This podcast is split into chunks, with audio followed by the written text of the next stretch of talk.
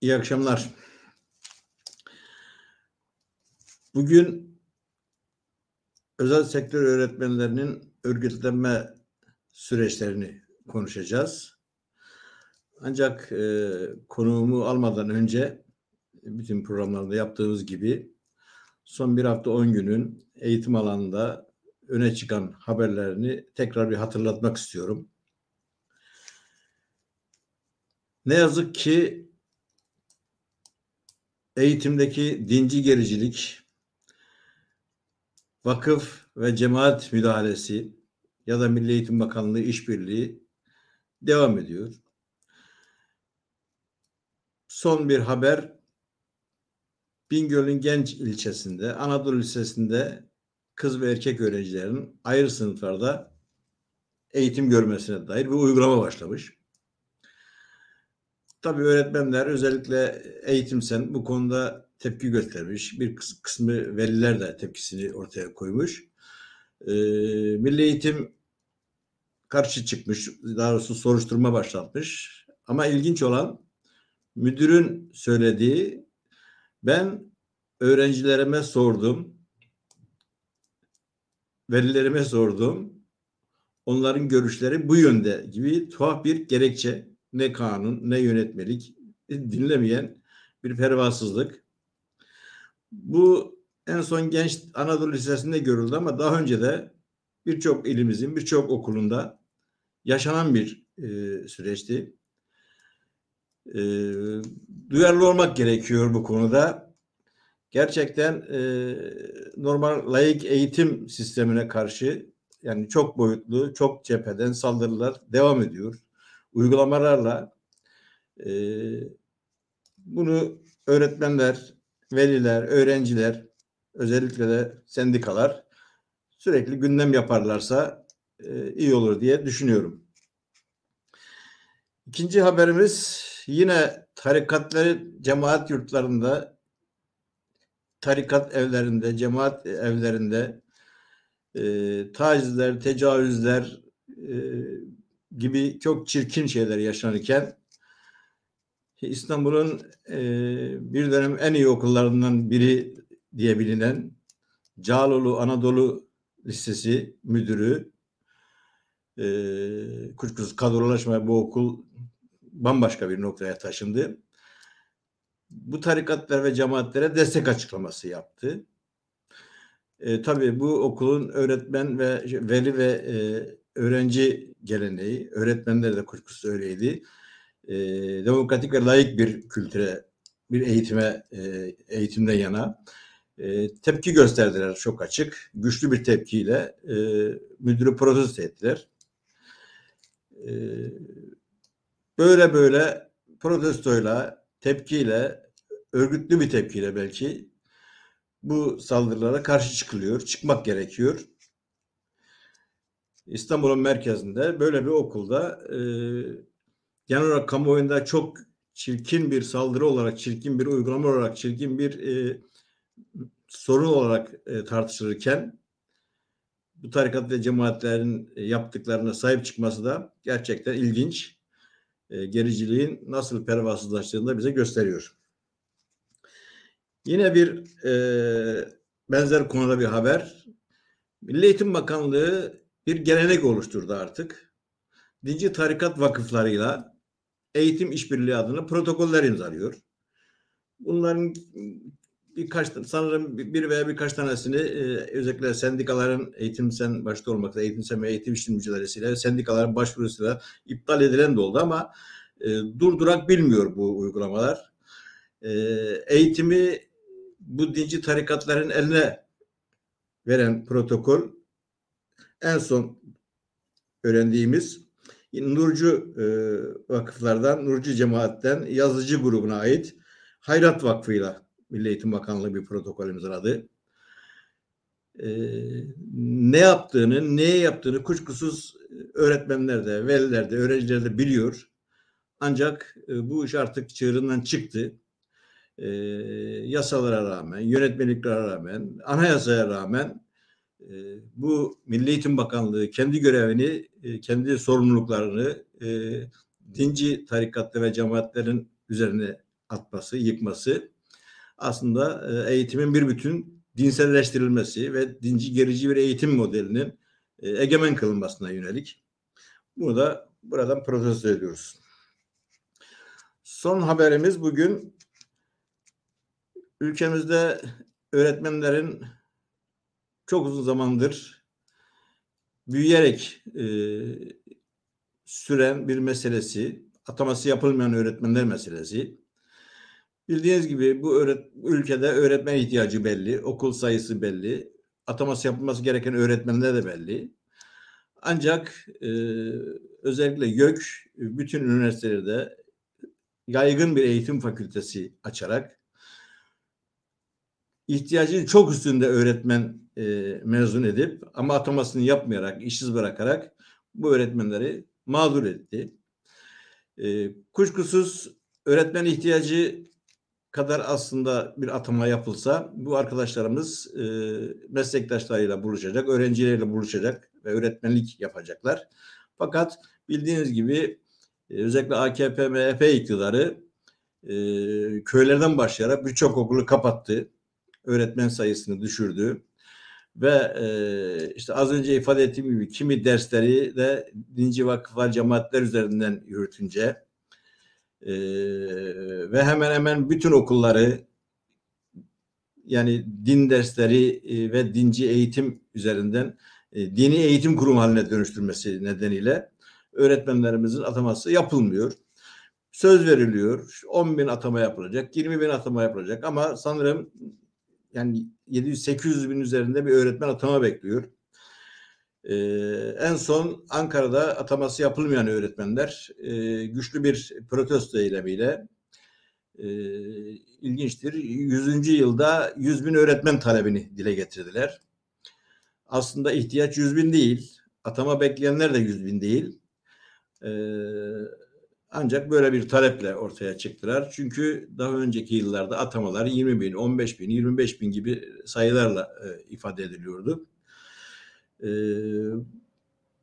Bu arkadaşlarımız, öğretmen arkadaşlarımız tıpkı bugün okullarda öğretmenlik yapan arkadaşlarımız gibi emekleriyle, girdikleri sınavlarla, aldıkları eğitimle ve formasyonla öğretmen olma formasyonunu kazanmış arkadaşlarımızdır. Onlar öğretmendir. Ve yaşamlarını sürdürmek için ataması yapılmadığı için meslekle hiç alakalı olmayan işlerde çalışmak zorunda kalıyorlar. Çok düşük ücretlerle. O nedenle biz de buradan ataması yapılmayan öğretmenlerin atamalarının en kısa sürede yapılmasını talep edelim. Ve bu haberlerle bugünün konuğu olan arkadaşımıza dönelim. Şimdi konuğumu alıyorum programa. Bugünkü konuğumuz Umut Erkurt öğretmenimiz. Özel Sektör Öğretmenler Sendikası Yönetim Kurulu üyesi. Bildiğiniz gibi kamuda çalışan öğretmenlerin örgütlenmesinin yanında son dönemde özel sektörde çalışan öğretmen arkadaşlarımız da yaşadıkları sıkıntıları, sorunları çözmek ve taleplerini duyurmak, gerçekleştirmek için bir hak mücadelesine girdiler. Kendisiyle bu sürecin nasıl başladığını, nasıl yürüdüğünü konuşacağız. Umut Hocam hoş geldiniz programımıza. Hoş bulduk İsmet Hocam. Nasılsınız? Teşekkür ederim. Katıldığınız için çok teşekkür ederim zaman ayırdığınız için. Biz teşekkür ederiz. Aslında öğretmen topluluğunun, öğretmen mesleğini iş edinmiş arkadaşlarımızın içinde sanırım kategorik olarak güvencesizliğin en derin boyutta, hatta yoksullukla güvencesizliğin en derin boyutta yaşadığı bir sektör, özel sektör öğretmenleri. Yani kamuda çalışan arkadaşlarımızın bugün elde ettikleri hakları bile elde edemeyen bir durumda çalışıyorlar. Kuşkusuz özel sektör kar amaçlı bir sektör. Patronlar da tıpkı bir başka iş kolunda, başka bir sektörde iş yapan patronlar gibi daha çok kar etmek amacıyla bu kurumları açıyorlar. Normalde eğitim hakkı temel bir insan hakkıdır. Parasız olmalı bütün öğrencilere, bütün yurttaşlara parasız, nitelikli, bilimsel bir eğitim sunabilmeli devlet. Ancak ne yazık ki yıldan yıla artarak, sayıları artarak süren bir özelleştirme süreci, özel eğitim kurumları süreci yaşanıyor. Bunun da sonucu olarak özel eğitimde çalışan çok sayıda öğretmen arkadaşımız buralarda görev yapıyorlar. Çeşitli sorunlarla boğuşuyorlar. Ancak umut verici bir şey. Örgütlenmek iradesini ortaya koydular. Birçok zorluğa rağmen adım attılar. Başlayalım şimdi hocam. Bu özel sektördeki arkadaşlarımızın, öğretmenlerimizin örgütlenme talebi nasıl oluştu? Mesela bundan 5 sene önce yoktu böyle bir sendika. Oysa 5 sene önce de özel sektörde öğretmenler çalışıyordu. Nasıl oldu bu talep? Nasıl ortaya çıktı? Neden sendika? Mesela dernek niye kurmadınız? Vakıf niye kurmadınız? Neden sendika kurdunuz? Buyurun, sözü size vereyim. Teşekkür ederim İsmet Hocam. Sağ olun. Tekrar bize de ağırladığınız için, konuk ettiğiniz için bugün. Şunu söyleyelim öncelikle. Söylediğiniz gibi özel sektör, eğitimde özel sektör Türkiye'de yeni olan bir şey değil. Yani 10 yıllardır var olan bir şey. Ancak az önce de yine sözünü ettiğiniz gibi günümüze gelinceye kadar özellikle son 20 yılın eğitim politikası, hatta yani genel politika, genel devlet politikası üzerinden söyleyeyim, sermaye odaklı çalışıyor. Bu nedenle şöyle bir durum söz konusu. Zaten hani istatistikler ortaya koyuyor ki 2002 yılında, yani işte 2000'lerde, 2002'nin başında %2'lerde, %3'lerde olan, hani kolej, sadece kolej bağlamında düşünecek olursak, okul, özel okul bağlamında %2, %3'lerde olan işte özel okul sayısı bugün günümüze geldiğimizde %25, %30'lara ulaşmış durumda. Bu tam bir fecaat, tam bir felaket aslında. Zaten yani bizler özel sektör öğretmenleriyiz ama özel sektörden evimize ekmek götürdüğümüz için, özel sektörde, eğitim kurumlarında çalışıp da evimize ekmek götürdüğümüz için bundan işte çok memnunuz ya da işte özel sektör daha da artsın, özel okullaşma işte hat safhaya çıksın, kamu tamamen bitsin gibi bir mantığımız asla söz konusu değil. Özel sektör öğretmenleri sendikasının varoluş amaçlarından bir tanesi eşitlikçi eğitim zaten. Parasız eğitim, eğitimde liyakat, eğitimde nitelikli çalışma şekli. Bu sendikanın varoluş amaçlarından bir tanesi geleceğin şekillenmesinde, ama çağcıl, bilimsel, laik bir şekilde şekillenmesi için rol almak aynı zamanda. Şimdi sorunuza yine geleyim ben bu girişle birlikte. Pandemi dönemi özellikle sendikamızın kuruluşu için bir artık şey oldu, çıta oldu deyim yerindeyse. Çünkü pandemi döneminde yaşadıklarımız özel sektör öğretmeninin artık hani boğazına kadar geldi denir ya, orayı da geçti. Çünkü bizi evlere hapsettiler, bilgisayar ekranlarının karşısına hapsettiler. Burada çalıştığımız saatlerin üzerinde bile çalıştığımız oldu. Ekranın başında saatlerce kalmak ve hareketsiz bir şekilde bunu yapmak gerçekten çok büyük sıkıntılar doğurdu bizim için. Bunun üzerine aynı saatler, hatta fazlasını çalışıyor olmamıza rağmen bir de üstüne sigorta primlerimizi kestiler. Maaşlarımızı işte bir kısmını devlet ödedi, bir kısmını patron ödedi ve bunu da normalde sözleşmemizin %75'ine düşürdüler. Yani %25'ini kestiler aldığımız maaşların. Bunu yaşayan belki on binlerce öğretmen söz konusu şu anda. Bundan dolayı mağdur olan on binlerce öğretmen söz konusu. Bu konuda da bir şey yapılıp yapılmayacağı konusunda sürekli zaten soru geliyor. Ne yazık ki şu an için bu pandemi döneminde yaşanan sorunlar konusunda adım atamıyoruz. Çünkü bu noktada devlet elimizi kolumuzu bağlıyor biraz bizim. Bunu yasallaştırdı, meşrulaştırdı çünkü. Şimdi bu dönemde, pandemi döneminde bizim artık yaşadıklarımız had safhaya ulaşınca bir 10-15 kişilik bir arkadaş grubu Instagram üzerinden, Twitter üzerinden, yani sosyal medya üzerinden dayanışma hesapları açtı. Bunun adı doğrudan öğretmen dayanışmasıydı. Bu öğretmen dayanışmasının içerisine işte ben de dahil olmak üzere arkadaşlarımız işte DM'lerden, özel mesaj kutularından katıldılar. Burası nedir, niçin açıldı vesaire diye.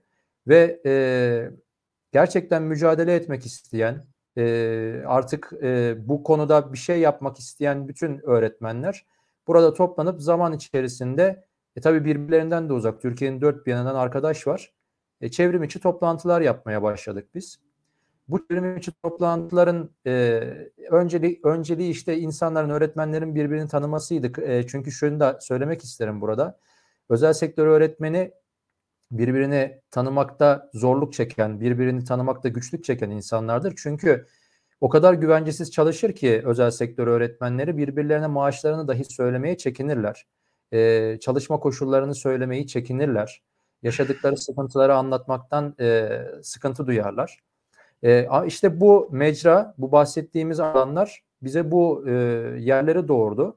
Biz o alanların içerisinde kendimize bir alan doğurduk ve birbirimizi tanımaya başladık. Birbirimizle konuşmaya başladık. Sıkıntılarımızı birbirimize anlatmaya başladık. Bu tanışma faslı işte birkaç ay sonra bittiğinde artık şuna evrilmeye başladı iş. Peki biz ne yapacağız? Yani bu nereye gidecek? Konuşuyoruz evet ama biz ne yapacağız? Yani mücadele etmeyecek miyiz? Kesinlikle bunun hepimiz için yanıtı olumluydu. Evetti ve dedik ki kendimize bu işi, yine sorunuza yanıt vermek için söylüyorum bunu da, bir dernek çatısı altında yapabileceğimizi sanmıyoruz. Çünkü geçmişteki deneyimler bunun olabileceğini göstermiyor bize. Yani fakir baykurtlara kadar gidersek öğretmen sendikalarının nasıl oluştuğunu, öğretmenlerin haklarını nasıl aldıklarını, fiili mücadelenin nasıl olabileceğini düşündüğümüz zaman bunun ancak ve ancak sendika yoluyla olabileceğini, öğretmenleri fiili mücadele hattında gerçekten sorunları üzerine somut adımlar atmak noktasında ancak bizi sendika kurtarır düşüncesiyle hareket ettik. Daha sonra bu bir sendika girişimine dönüştü. O az önce bahsettiğim sosyal medya hesaplarının adı artık öğretmen sendikası girişimine dönüştü. Yine işte ortalama 7-8 aylık dönem içerisinde hukuki süreçler tamamlandı. TÜZÜ'müz olgunlaştı, bitti ve 2021 Ağustos ayında Özel Sektör Öğretmenleri Sendikası kuruldu resmi olarak. Duyurusu yapıldı. Kaç kurucuyla kuruldunuz hocam? Bugün yanlış anımsamıyorsam 20 olması gerekiyor. Emin değilim sayı konusunda. Orada hata yapabilirim. Olur. Peki bu 20 kurucu üye olması gerekiyor yanlış anımsamıyorsam. Peki örgütlenme bu çünkü hakikaten zor bir alan. Bir de geçmişte çok güçlü bir deneyim de yok. Yani size bırakılan mesela kadrolu öğretmenler açısından işte yani Türkiye Öğretmenler Dernek Federasyonu'ndan başlayın TÖS'e, TÖB'lere, işte Eğitim Sen'e bugün bir gelenek var. Öğretmen, hani 100 yıllık öğretmen mücadelesi denir. Bir gelenekten bahsedilir. Örgütlenme geleneği öğretmenlerde köklüdür gerçekten. Fakat özel sektörde öğretmenlerin geçmişte örgütlendiğine dair bir takım örnekler var mı? Benim bildiğim 80 öncesinde sosyal iş sendikasında bir çalışma vardı, böyle bir çalışma, ama güçlü bir öğretmen örgütlenmesi haline dönüşmedi. Siz doğal olarak kendiniz aslında kendi bir birikiminiz çok olmadan da olsa gerçekten çok kolektif bir bilinçle, bir dayanışmayla yola çıktınız.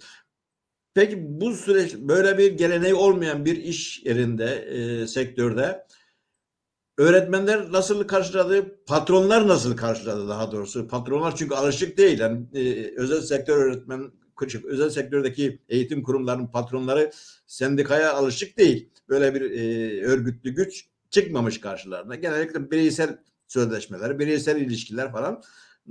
Nelerle karşılaştınız? Bu sorunuzu da şu şekilde yanıtlamak isterim.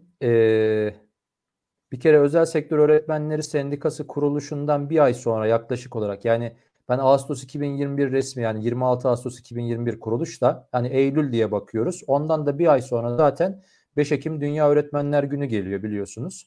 5 Ekim Dünya Öğretmenler Günü'nde her zaman söylediğimiz gibi biz en güçlü kampanyamızı başlattık. En temel kampanyamızı, en yaşamsal kampanyamızı başlattık. Taban maaş kampanyasını başlattık biz. Şimdi taban maaş kampanyası şuna dayanıyor. Biz bu zamana kadar bunun altyapısını tabii ki oluşturduk. Çünkü haklarımızı okuduk, kanunları okuduk. Bugüne kadar bizden neler alınmış, bunlara baktık. Burada da en temel şey olarak da zaten 5580 sayılı kanunun 9. madde 2. fıkrasında geçen, işte hep kabaca tarif ettiğimiz özel sektörde çalışan herhangi bir öğretmen, kamuda çalışan, işte dengi kamu kurumunda çalışan herhangi bir öğretmenin aldığı en düşük maaştan daha düşük maaş alamaz ve onun aldığı sosyal yardımlardan da muzdarip olamaz gibi bir şey vardı, madde vardı, hüküm vardı. Bu maddeyi elimizden çekip aldık 2014 yılında. Tam bir gasp bu aslına bakarsanız. Ne zaman bu madde? 2014 yılında bu madde yürürlükten Anayasa Mahkemesi kararıyla kaldırılıyor. Şimdi bu madde kaldırıldıktan sonra bakın şöyle bir durum ortaya çıkıyor İsmet Hocam. Yani özel sektör, her zaman herkes konuşuyor. Bizden daha yaşlı, daha deneyimli olan öğretmenlerimiz, hocalarımız söylerler. Bundan 20 yıl önce kamudaki öğretmen kamudan istifa edip özel sektöre geçiyordu. 1'e 3 kazanmak için falan öyle veriliyordu diye. Doğrudur bunlar.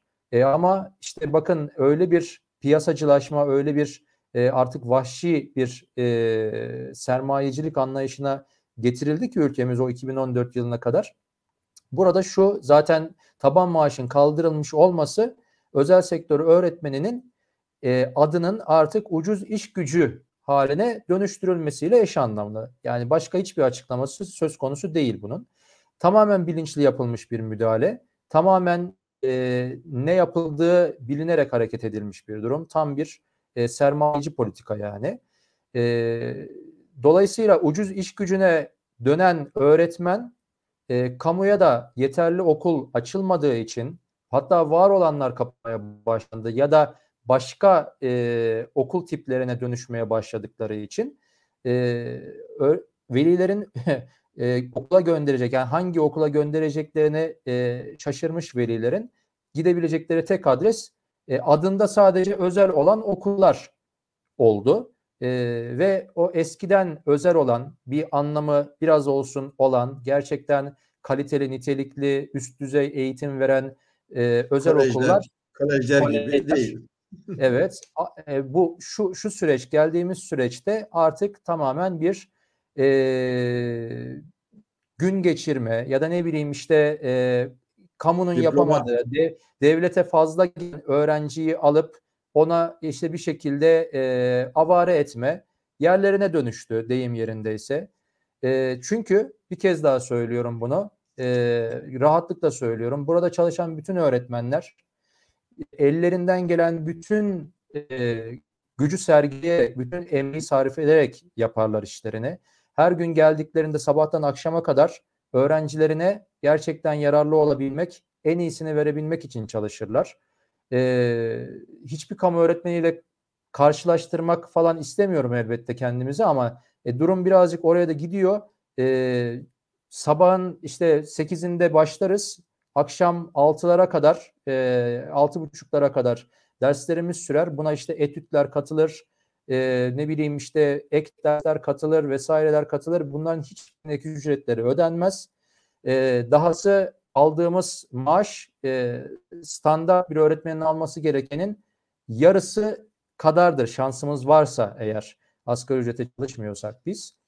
Şimdi dedim ya, öğretmenler burada öyle bir yığıldılar ki az önce siz tanıtımını da yaptınız, haberini de yaptınız. Pazar günüydü yanlış bilmiyorsam. O pazar günü de 18 Aralık pazar günü de bizim Ankara il temsilciliğimizi açtığımız gündü. Ulus'ta toplanan atanmayan arkadaşlarımız bizi de çağırmışlardı, davet etmişlerdi ama dedik ki sizin bu eyleminizden elbette haberimiz yok. Biz de kendi programımızı buna göre yaptık. Ne yazık ki 18 Aralık bizim Ankara İl Temsilciliğimizi açtığımız gün olacak. İki iş birden oldu yani aslında. Atanmayan öğretmenler Ulus'ta, özel sektör öğretmenleri de Ankara'da il temsilciliklerini açtılar. Şimdi bunu burada yine buraya bağlayacaktım bunu. Biz özel sektör öğretmenleri ve atanmayan öğretmenler çok büyük bir yığın oluştu burada artık. Çok büyük bir o piramidin aşağısında bir yığın oluştu ve bu yığın gerçekten patronun istediği şey. Çünkü o her zaman devam ediyor, değil mi? Devam ediyor. Devam ediyor. Klişe olan bir şey var biliyorsunuz. Yani işte sen çalışmazsan çalışacak var konusu vardır ya, işte bu tam olarak temeli özel sektör öğretmenin, hatta öğretmenin diyeyim, ucuz iş gücü haline çevrilmesi ve bunu bütün arkadaşlar, bizi izleyen kim varsa bilsin, taban maaş çok değerli, çok önemli bir konu. Bugün kolejlerde, kurslarda, rehabilitasyon merkezlerinde, okul öncesinde çalışan bütün arkadaşlarımız taban maaş konusunun değerini iyi anlamalı, taban maaş konusunu sahiplenmeli ve bu konuda sendikasıyla birlikte hareket etmelidir. Bunu da buradan sizin yayınınız aracılığıyla da ifade etmek istiyorum. Bunun yine teknik olarak bahsetmek istiyorum. Temel aldığınız, üzerinde yürüdüğünüz bu taban maaş meselesi sanırım. Çünkü çok yakıcı bir sorun ve çok öncelikli bir sorun ve herkesin beklentisi. Bir şey sormuyorum. Patronların tepkisi ne oldu? Şöyle yani sendika nereden çıktı falan mı dediler? Sendika kuramaz mısınız dediler. Taban maaş heyecanına girince sorunuzu unuttum. Kusura bakmayın. Gerçekten bu konuda çok heyecanlıyız. Yani taban maaş konusu çok çok çok önemli bizim için. Ama çok doğru, yine çok gerçek bir talep. Bence çok karşılığı olan bir talep. Öyle. Hemen patronlar üzerinde konuşayım. Çok boğmayayım. Kusura bakmayın. Şunu söyleyeyim. Biz yine kurulduğumuz günden itibaren bakın ara tatillerde, resmi tatillerde işte kar tatillerinde öğretmenin hakkını vermeyen, tatilini gasp eden kurumlara biz amiyane tabirle diyoruz. Bunun adını baskın olarak koyuyoruz. Gidiyoruz o kurumu sendika olarak kapısından içeriye giriyor. Belki yasalara karşı geliyorsunuz. Suç işliyorsunuz. Bu suçu durdurmaya geldik. Öğretmen arkadaşlarımızı derhal serbest bırakın, rahat bırakın ve evlerine gitmesi için onlara fırsat verin diyoruz. Bu noktada en son ara tatilde hatta yine İstanbul İl Milli Eğitim Müdürlüğü'nden doğrudan Özel Sektör Öğretmenleri Sendikası'nın talebiyle resmi yazı da çıkarttırdık. Üzerinde doğrudan bizim adımızın olduğu ve bu yazı bütün Türkiye'ye de aynı şekilde yayıldı. Gittiğimiz kurumlara artık doğrudan bu yazıyla gidiyoruz. Buyurun eğer bu konuda bir şüpheniz varsa işte yazısı, resmi yazısı diye. Şimdi burada gerçekten hiç karşılaşmadıkları bir şey.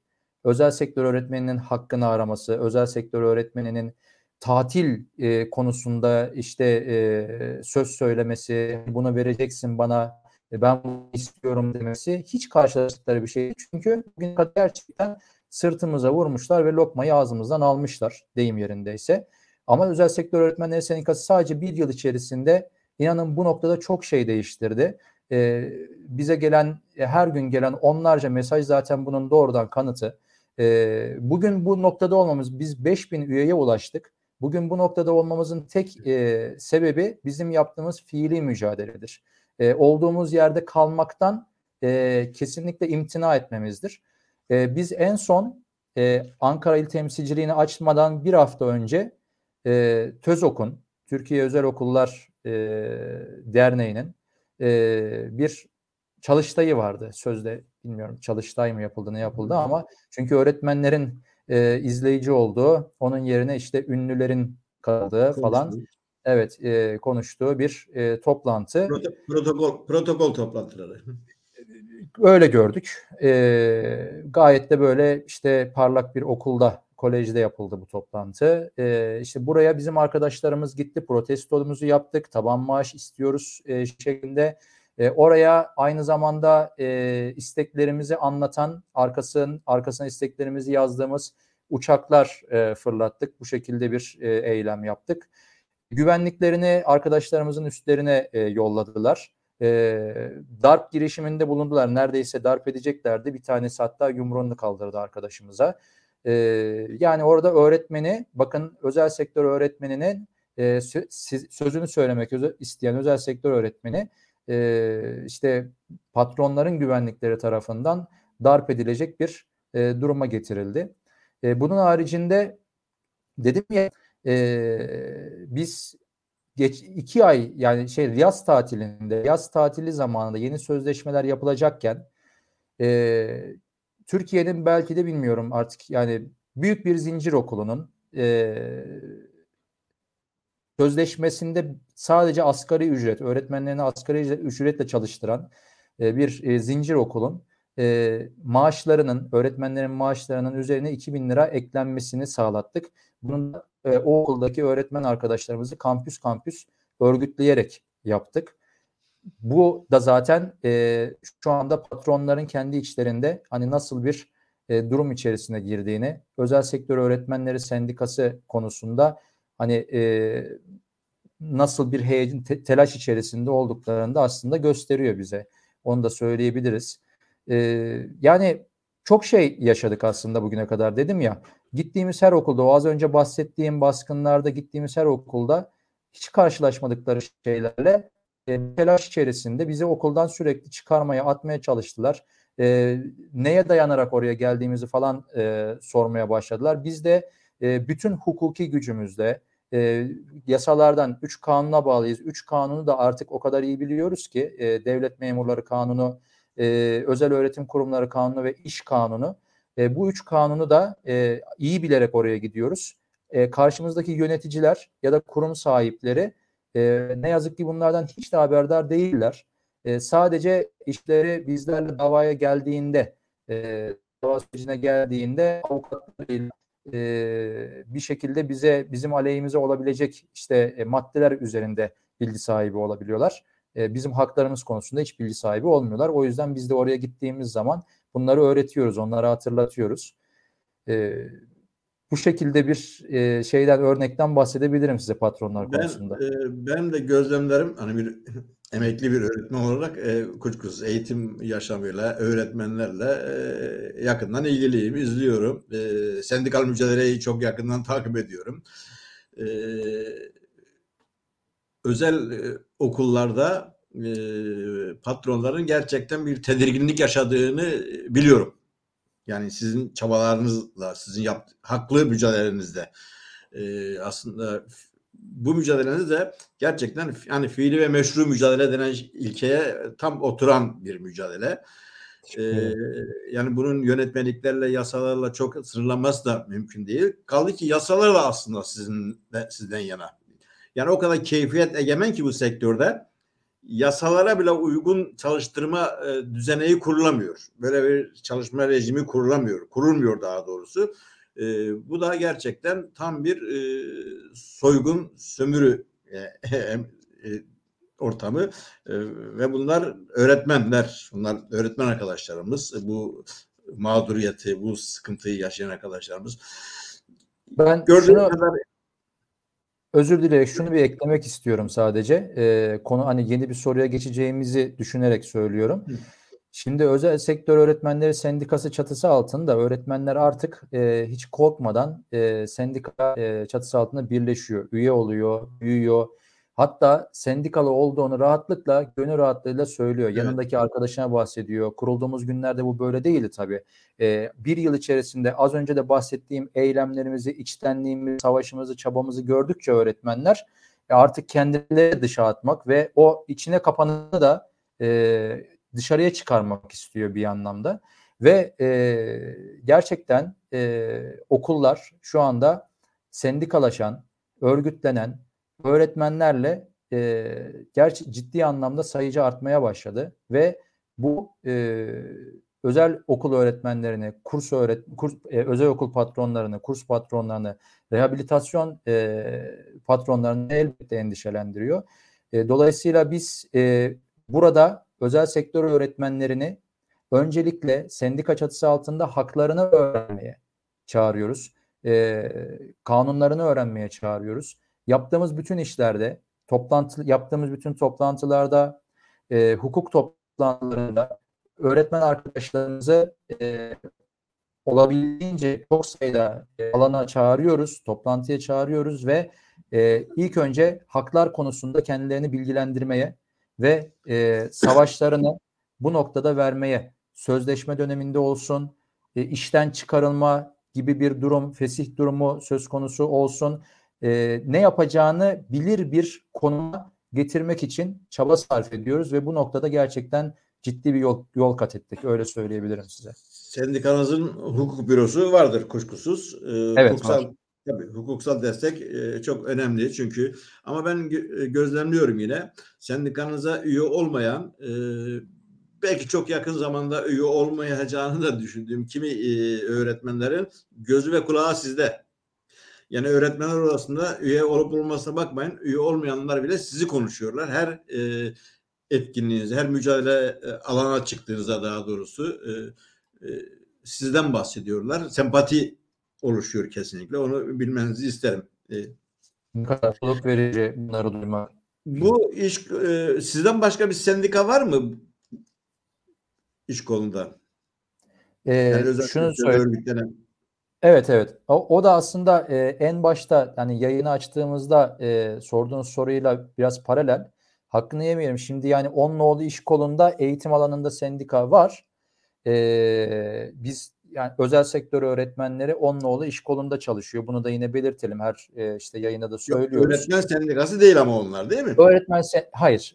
Zaten şimdi burası ticaret, büro, güzel sanatlar ve eğitim torba iş kolundan oluştuğu için içerisinde işte bazı sendikalar işte hem işçileri, yani bu alanda, bu dört kolda çalışan sosyal iş gibi işçilerin hepsini işte gelin üyemiz olabilirsiniz diyorlar. Özel sektör öğretmenleri sendikasının en büyük farkı budur. 10 nolu iş kolunda yalnızca özel sektörde çalışan eğitim emekçilerini bünyesinde barındıran bir tek sendika ve enerjisini eğitim alanına, öğretmenin hakları alanına harcayan sendikadır, bağımsız sendikadır. Tek sendika, değil mi? Tek sendikadır, evet. Tamam. Zaten öğretmenlerin şöyle de bir öğretmen örgütlenmesinin şöyle de bir farklılığı var. Öğretmenler örgütlendiklerinde, geçmişten bu yana, yani sendikalarda, derneklerde örgütlendiklerinde sadece kendi ekonomik durumunu, çalışma koşullarını iyileştirilmesini değil, eğitimin de demokratikleştirilmesini, gerçekten halk için eğitim, kamusal bir eğitimin gerçekleşmesini, layık bir eğitimin gerçekleşmesi gibi eğitimin niteliğiyle de çok doğrudan ilgili bir örgütlenmedir. O nedenledir ki sizin böyle bir örgütlenmeyi doğal olarak öğretmenlerle yapmanız ya da özel sektör çalışanlarıyla yapmanız eğitim alanında bence de çok isabetli, doğru bir karar olmuş. Teşekkür ederiz. Eğitim alanında işte kamuda çalışan arkadaşlarımızın örgütlendiği sendikalar var. Bu arada dernekler de var tabii. İşte eğitler gibi, burada sayamayacağım bir sürü öğretmen derneği var. Yerel dernekleri var belki. Öğretmenler aslında çok örgütlü. Yani bu örgüt kuşkusuz çok büyük nitelik taşımıyor belki ama yani gelenekleri var. Örgütlü yaşamayı benimsemişler.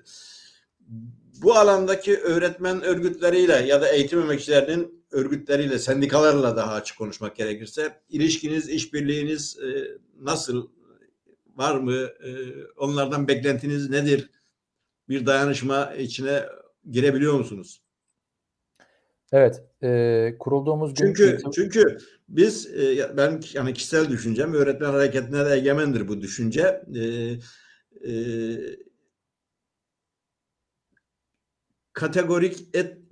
Kategoriye ayırmadan, statüye ayrımına gitmeden bütün eğitim emekçilerinin ortak örgütlenmesi fikriyatı egemen olduğu için bizde yani kamuda çalışan öğretmenlerle özel sektörde çalışan öğretmenlerin böyle apayrı, birbirine temas etmeden, birbirine dokunmadan, birbirine işbirliği, dayanışma işine girmeden ayrı ayrı yollardan yürümesi pek bana doğru gelmiyor. Açıkça kuşkusuz siz karar vereceksiniz ama o nedenledir ki dayanışma içinde ortak bir yürüyüş konu oluşturmak gerekir diye düşünüyorum. Buyurun.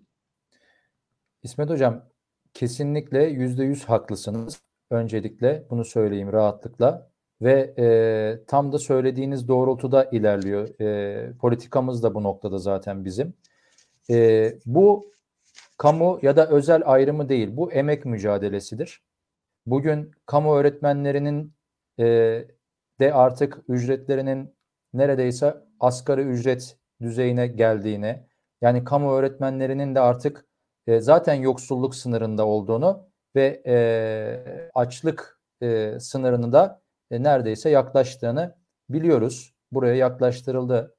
Dolayısıyla şimdi biz burada bütün öğretmen arkadaşlarla birlikte mücadele etmeyeceğiz de ne yapacağız ki?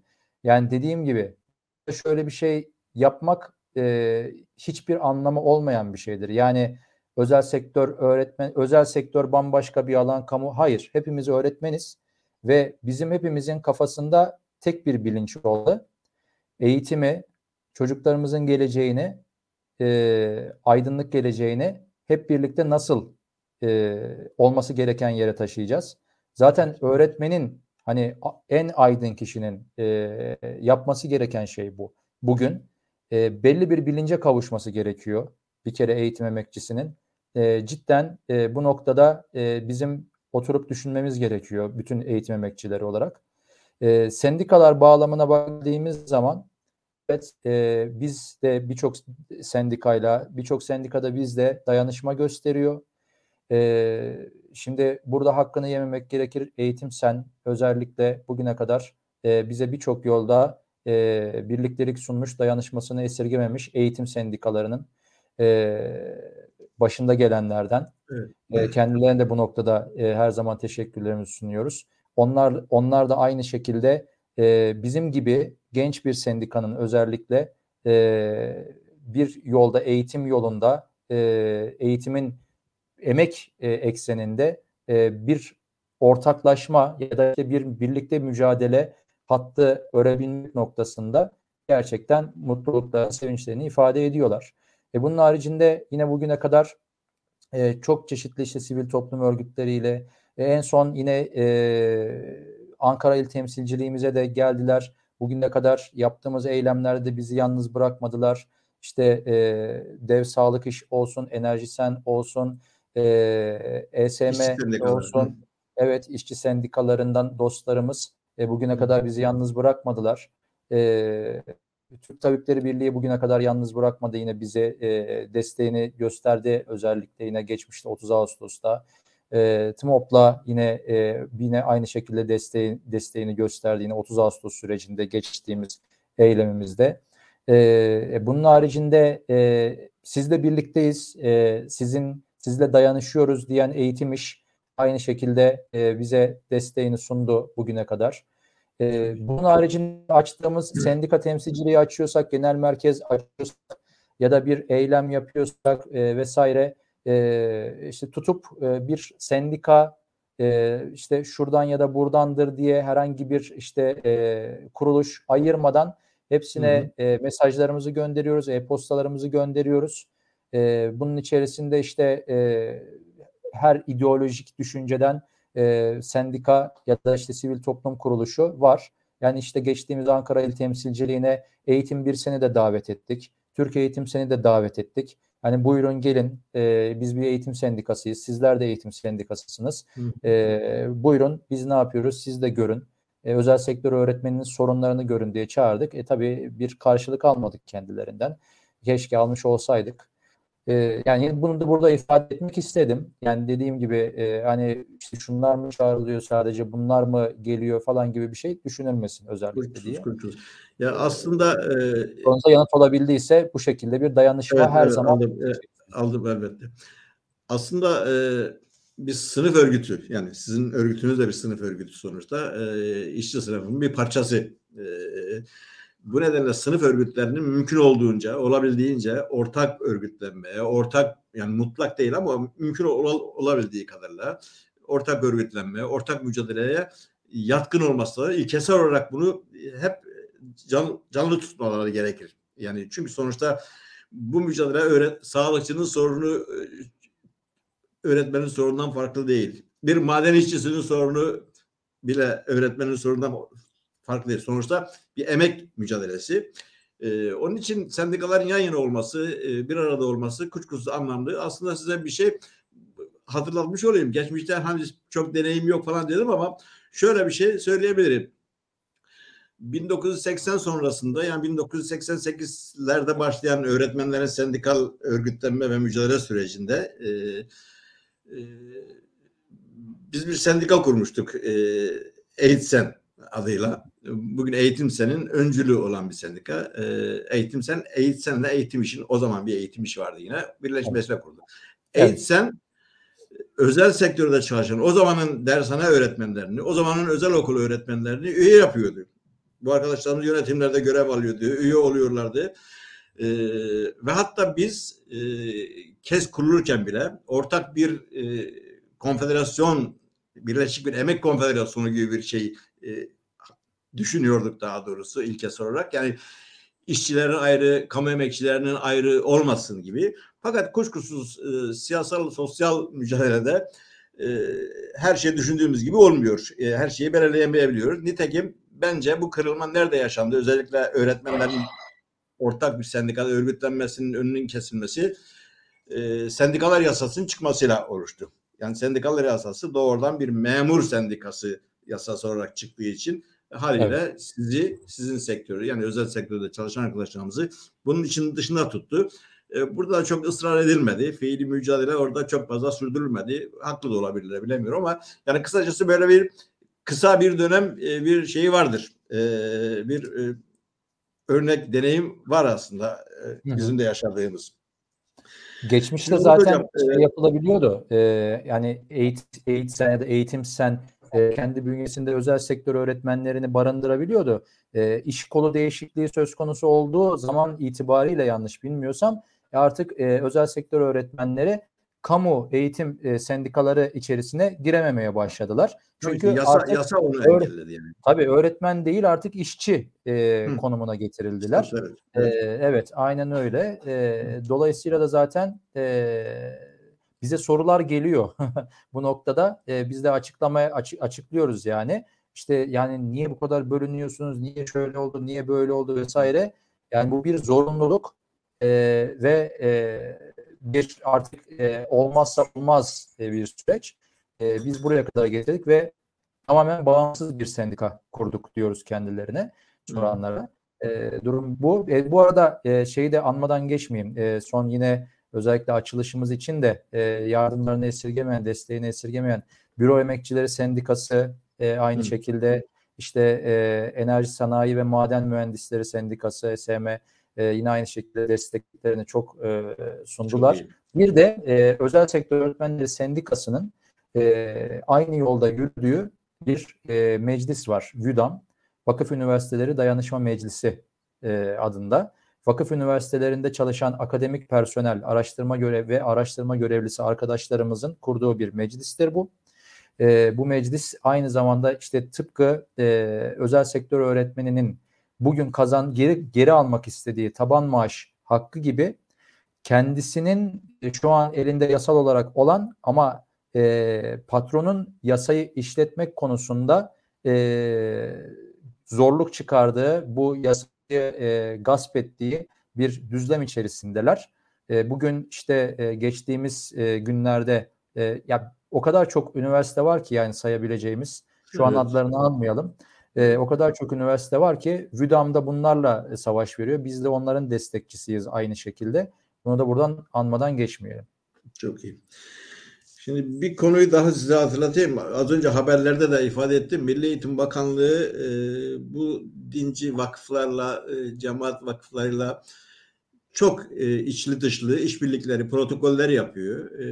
Ve eğitim alanındaki, yani genel olarak yaşanan laikliğe karşıt hamleler yapıyor. Yıkıcı bir takım çalışmalar yapıyor. Özel sektörde de benzer bir şey var mı? Yani bilmiyorum, duymadım ben ama var mı özel sektörde böyle bir dinci, gerici bir baskı ya da tarikat cemaat bulaşması. İsmet Hocam, aslında sermayenin olduğu yerde her şey var. Yani bunu hani rahatlıkla söylerim. Sermayenin olduğu yerde denetim yok. Hak yok, hukuk yok. Gasp var. Dolayısıyla da bunu denetimin olmadığı ya da işte eğitim ve öğretimin birliği ilkesinin yok sayıldığı, tevhid-i tedrisat yok sayıldığı bir noktada parayı bastırdıktan sonra istediği gibi istediği okulu açabiliyor. Elbette tarikat ve cemaat okulları da bunlardan bir tanesi. Çok fazla var. Zaten için sitelerine girin, internet sitelerine, işte Instagram sayfalarına girin. Nasıl bir eğitim misyonlarının ne olduğunu şöyle bir bakın, araştırın. Artık hiç bunları söylerken, oraya yazarken hiçbir şekilde çekinme ya da işte belki eğitime karşı herhangi bir darbe vuruyorum, vurmuyorum gibi bir kaygı gütmeden sanki kendileri eğitim ve öğretimde bir bağımsızlık bayrak açmış ve bunların hepsini yapmaya hakları varmışçasına rahat davranıyorlar. Biz bunların hepsinin az önce de söylediğim gibi tıpkı öğretmenin işte okuldan atılırken ya da işte atıyorum kıdem tazminatı konusunda kendisine 1001 zorluk çektirilirken yapıldığı gibi hak gaspında yapıldığında karşısına onu denetlemeye gelen bir işte soruşturmacı, denetmen, müfettiş geldiğinde nasıl ki böyle bizim tabirimizle böyle çay içmeye gelip gidiyor ise bu okulların standart değil denetimi de aynı şekilde aslında yapılıyor biraz. Bunu söylemek lazım. Yani söylediğiniz doğru. Özel sektörde de şu anda tarikat ve cemaat noktasında çok ciddi bir oluşum var. Çünkü bunların hiçbirisi laik eğitim, laik bilimsel eğitim anlayışı içerisinde denetlenerek açılmıyor. Sen şu şekilde okul açabilirsin ancak bunları yerine getirdin mi? Hadi bakalım bir görelim denilerek açılmıyorlar. Dolayısıyla herkes böyle bir anlamda ipini kopararak okul açıyor burada. Ama bu sadece tarikat ve cemaatlerle sınırlanacak bir şey değil.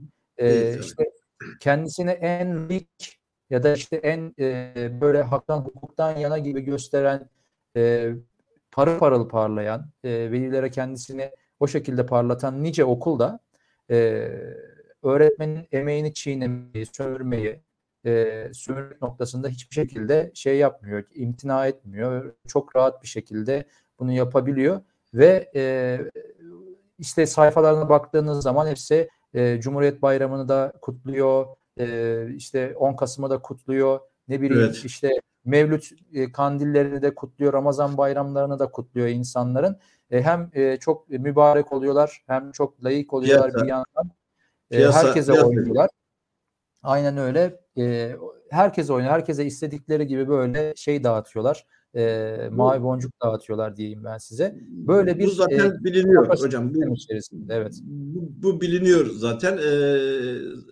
Patron patrondur sonuçta. Yani sınıfsal olarak baktığınızda yani iyi patron, iyi insan, kötü insan belki olabilir ama yani ya davranışıyla, ilişkileriyle ama patron sonuçta kendi çıkarlarını düşünür. Doğal olarak da çalışan da, emekçi de kendi çıkarlarını düşünecektir. Bu uzlaşma sınıf kavgası, tarihin kavgası zaten. Tarih boyunca süren bir kavga. Onun için orada hiç kimse kendi haklarını patronun siyasal ya da felsefi düşüncesine uygun olarak haklarından vazgeçmez. Vazgeçmemeli zaten.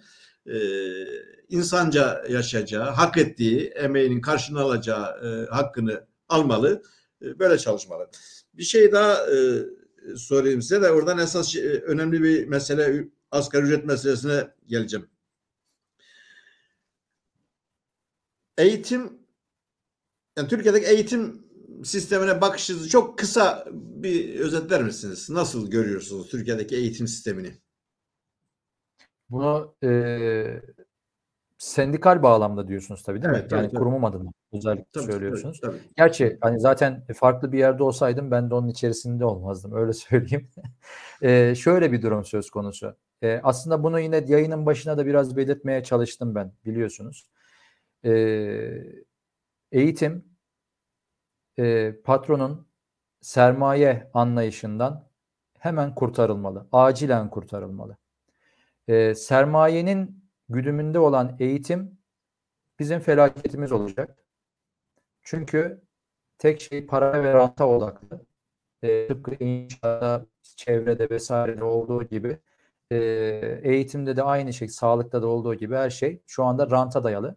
Evet. Yani açılan bugün, yani az önce de bahsettiğim gibi öğretmen ucuz iş gücüne çevrildikten sonra özellikle, yani son ortalama 10 yıl içerisinde pıtrak gibi, deyim yerindeyse, açılan her bir özel okul, her bir kurs, her bir rehabilitasyon merkezi sadece paraya odaklı çalışıyor ve içerisine gelen hiçbir öğrencinin geleceği düşünülerek hareket edilmiyor buralarda. Çünkü onlarca saat çalıştırılan bir eğitim emekçisi hiçbir öğrenciye yararlı olamaz. Kaldı ki zaten yaptığımız şey bu okullarda, kurslarda yalnızca iler tutar yanı olmayan, gerçekten artık güdük kalmış bir sınav sistemine, dönük bir eğitim anlayışımız var. Bir an önce bütün yurttaşlar olarak, tabii ki başta eğitim cephesi olarak bu noktada el ele vermek zorundayız.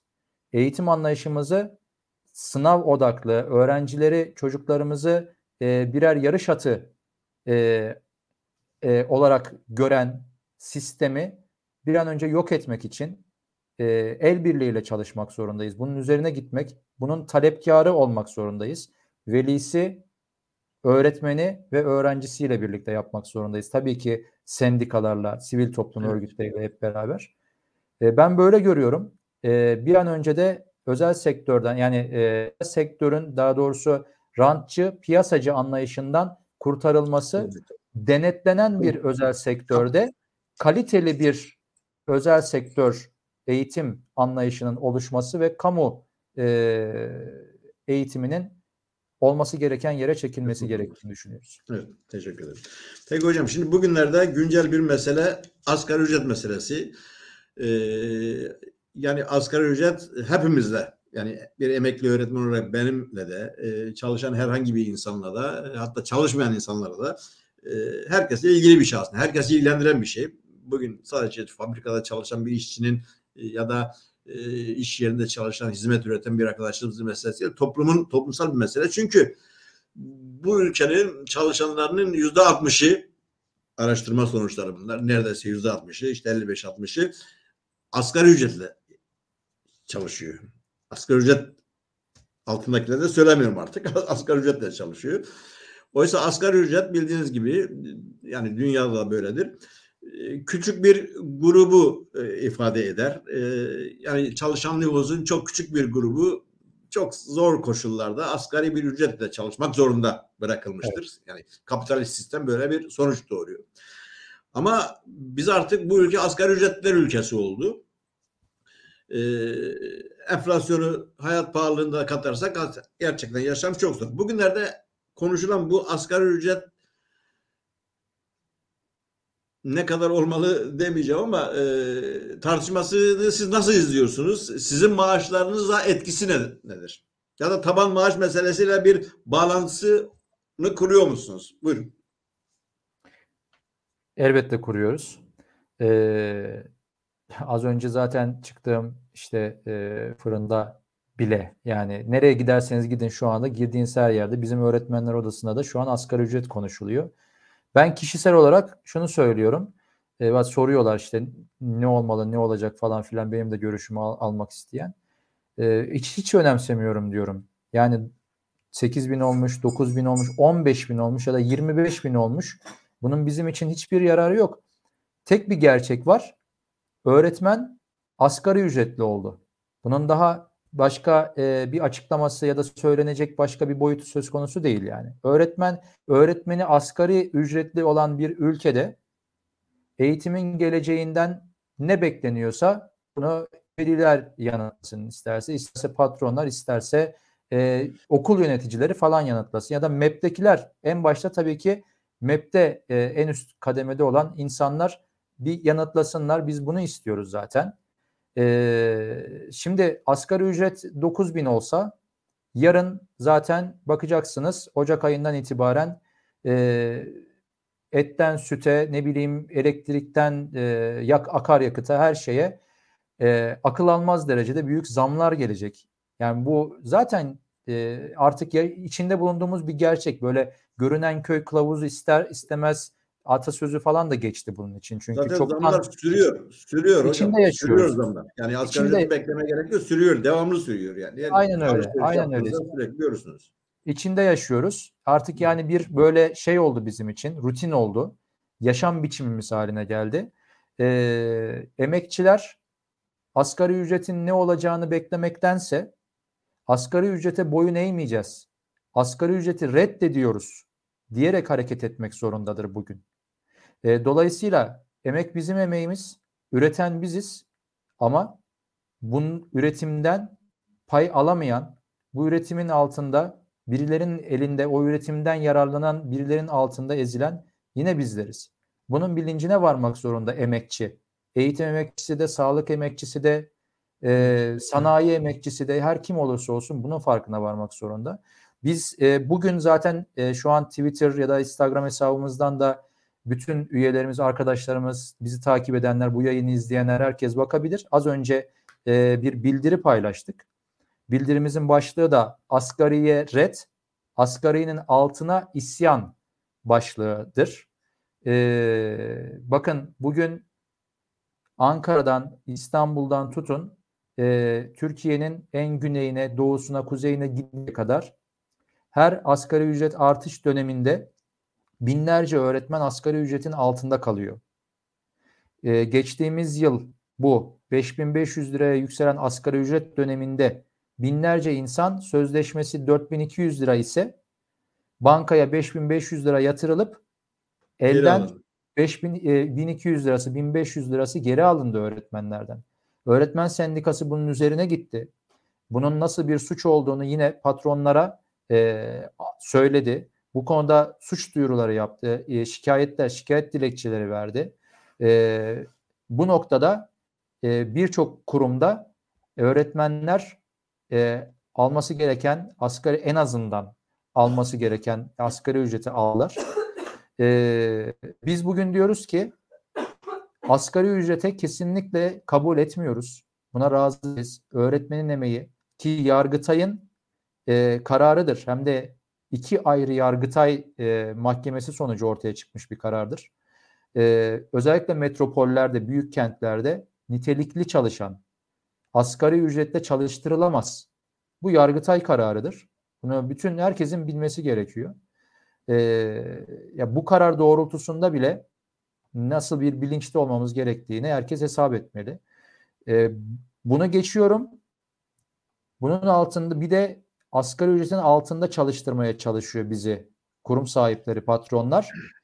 Buna mutlaka isyan etmek zorundayız. Bunun kabulü söz konusu bile olamaz. Ve biz burada diyoruz ki öğretmen sendikası olarak başta üyelerimiz olmak üzere geriye kalan bütün özel sektör öğretmenlerine de bir an önce sendikalı olmalarını ve kurumlarında bir tek en ufak bir korku dahi yaşamadan önce kendi kurumlarındaki bütün öğretmen arkadaşlarıyla, daha sonra da öğretmen sendikasında öğretmen sendikası temsilcileriyle, yönetim kuruluyla bir araya gelmelerini, bu noktada dayanışma göstermelerini ve kendilerine böyle bir hak gaspı dayatılırsa eğer, bu hak gaspına karşı birlikte omuz omuza mücadele etmelerini söylüyoruz. Bunu kabul etmeyecekler. Elden maaş söz konusu olduğunda bunun suç olduğunu patrona haykıracak bir öğretmen birlikteliği gerekiyor kurum içerisinde. Ve bu noktada asla taviz vermeden çok kararlı, çok dik duruşlu bir yerde olmalı öğretmen arkadaşlarımız. Bunun artık cimi yok ve kesinlikle ama kesinlikle bu noktadan dönülecek bir durumda olmamalıdır arkadaşlarımız. Bunun bilincine varmalarını istiyoruz ve sendikaları yanlarında önce kendi kararlılıkları, kendi dirençleri önemli ama. Bunu altını çizmemiz gerekiyor. Evet. Sanırım önümüzdeki dönemde, yakın dönemde bu konuda sendikanızın önemli bir mücadele sürecine gireceği beklentisi var. Evet. Öyle görünüyor. Öyle görünüyor. Yani olursa falan diyorsunuz ya, asgari ücretin altında olursa falan, aslında ben bile buradan görüyorum ki olacaktır. Çünkü azgın bir sömürü koşullarında çalışıyor arkadaşlarımız. Hocam şunu ifade etmek istedim İsmet Hocam, özür diliyorum. Bildirimizde de bahsediyoruz zaten bunda. Şu bölümünü izin okumak isterim, küçük bir parçasını. Tabii. Sendikamız böyle bir kanunsuzluğa ve emek sömürüsüne niyetlenen tüm kurumlara karşı bu meseleyi en temel sorun olarak gören bir mücadele edecektir. Tüm illerde temsilcilerimiz, il çalışma gruplarımız ve üyelerimiz bu mücadeleyi örmeye, tüm kurumlarda sürecin takipçisi olmaya da dair kararlıdır. Sendikamız bu mücadeleyi göğüsleyecek iradeye ve pratiğe sahiptir. Özel öğretim kurumlarında çalışan tüm emekçileri mücadeleyi büyütmeye, öğretmen sendikasında birleşmeye davet ediyoruz diyoruz. Dolayısıyla gereken tek şey öğretmenin kararlılığı ve sendikasında, sendikal mücadelenin önemine vakıf olması. Önemli olan bu. Son bir söz, mesajınız ne olmalı diyecektim ama verdiniz bence. son mesajınızı iyi verdiniz, denk geldi. Evet. Hocam programımız bitti. Varsa başka bir söyleyeceğiniz söyleyin yine. Şey yapmayalım, son sözünüzü de söyleyin. Öyle başta kapatalım. Söylediğim şeyin altını çizeyim. Bütün özel sektör eğitim emekçilerinin taban maaş konusuna ciddiyetine varması gerekiyor. Biz bu ciddiyeti kazandırabilmek için gerçekten çırpınıyoruz, öyle söyleyeyim size. Bu hakkı alacağız. Bu hak şu anda bizim hazırladığımız rapor doğrultusunda 3 ayrı partinin verdiği 3 ayrı kanun teklifiyle Meclis Eğitim, Kültür, Gençlik ve Spor Komisyonu'nda bekliyor. Bu komisyona gelmeli, bu komisyonda görüşülmeli. Bu noktada komisyon başkanı Emrullah İşler'e sosyal medya üzerinden, e-postalar üzerinden ve doğrudan fiziki mektuplar üzerinden çağrılarda bulunduk. Ciddi bir çağrıda bulunduk. Sürekli de bulunuyoruz. Bunu değerlendirmek zorunda. Bu onun sorumluluğudur. Bu onun yükümlülüğüdür. Ama bu yükümlülüğü üstlenebilmesi için, sanırım duymuyor ki bizi, özel sektör öğretmenleri taban maaşın farkına varmalı. Özellikle bakın şu altında ezileceğimiz asgari ücret sürecinin bilincinde olmalı. Emeklerinin karşılığının asgari ücret olmadığının bilincinde olmalı ve bir an önce taban maaş konusunda sendikasıyla el ele verip mücadeleye ortak olması gerekiyor. Bununla ben sözümü bitireyim. Peki hocam, size çok iş düşüyor. Yolunuz açık olsun diyelim buradan. Katıldığınız için tekrar teşekkür ediyorum. Biz teşekkür ederiz. Çok önemli, çok değerli bir mücadelenin neferlerisiniz. Çok eğitim için, öğretmenler için, bu halk için daha doğrusu çok önemli bir iş yapıyorsunuz. Bu basitçe bir öğretmenin maaş meselesi değil, çok kıymetli. Bu konuda tekrar konumuz olmanızı sendika olarak her zaman kabul ederiz. Her zaman sesiniz olmaya çalışırız. Ben de bir öğretmen olarak yaşamını örgütlü mücadele geçirir bir öğretmen olarak sizi selamlıyorum. Dayanışma duygularımı iletiyorum. İyi akşamlar diliyorum. Her zaman seve seve, sendikamızın da size selamı var. Teşekkür ederiz İsmet Hocam. Hoşçakalın. Sağ olun. Sağ olun. Evet, bu akşamki programımız burada bitti. Çok önemli bir meseleyi konuştuk. Öğretmenlerin, ama özel sektörde çalışan öğretmenlerin düşük maaşla, uzun çalışma süreleriyle, mobbinglerle, zorlu bir süreçle görevini yerine getirmeye çalışan öğretmenlerin örgütlenmelerini konuştuk. Sendikal örgütlenmelerini konuştuk. Gerçekten özel sektörde yaşanan bir sürü sorunu ancak örgütlü bir mücadeleyle aşabileceklerini ifade ettiler. Bu konuda yaptıkları çalışmaların aslında ses getirdiğini de çok açık söylediler. Son sözler olarak da bu sendikanın zaten temel bir şeyi var. Bir taban maaş talebi var. Yani taban maaş dedikleri özel sektörde çalışan bir öğretmenin en az kamuda çalışan bir öğretmenin en düşük maaşından daha aşağıya olmamalıdır. Yani böyle bir eşitlik talepleri var. Böyle bir mücadele hedefleri var önlerinde. Bu asgari ücret meselesini yakından izliyorlar. Aslında asgari ücrete ilkesel olarak karşılar. Asgari ücretli öğretmen olmayı reddediyorlar. Öğretmenlerin asgari ücrette mahkum olmayacağını. Bu 10.000 de olsa, 15.000 de olsa asgari ücret, öğretmen asgari ücretle çalıştırılamaz gibi çok değerli bir mesaj verdiler. Sanırım bu süreçte yani yeni yılla birlikte özel sektörde ücret meselesi, çalışma koşulları meselesinde sendikayı çok daha yakından göreceğiz, duyacağız çalışmalarını, mücadelesini. Örgütlenerek başarıya ulaşacaklarına inanıyorlar. Bütün özel sektörde çalışan öğretmenlere çağrıları var. Kendilerine güvenmelerini, önce okullarda yan yana gelmelerini, daha sonra sendikayla ilişki kurmalarını ve sendikal olmalarını talep ediyorlar. Bu arada Eğitim İş konumunda kurulmuş olan diğer sendikalarımızda dayanışma içinde olduklarını, diğer işçi sendikalarıyla dayanışma içinde olduklarını, bir emek örgütü olarak birleşik bir mücadeleden yana olduklarını ifade ettiler. Kendilerine başarılar diliyoruz. Eminiz ve inanıyoruz ki bu haklı dava başarıya ulaşacaktır. Sizler de bizi izlediğiniz için teşekkür ederiz. İyi akşamlar diliyoruz. Bir dahaki programda görüşmek üzere efendim.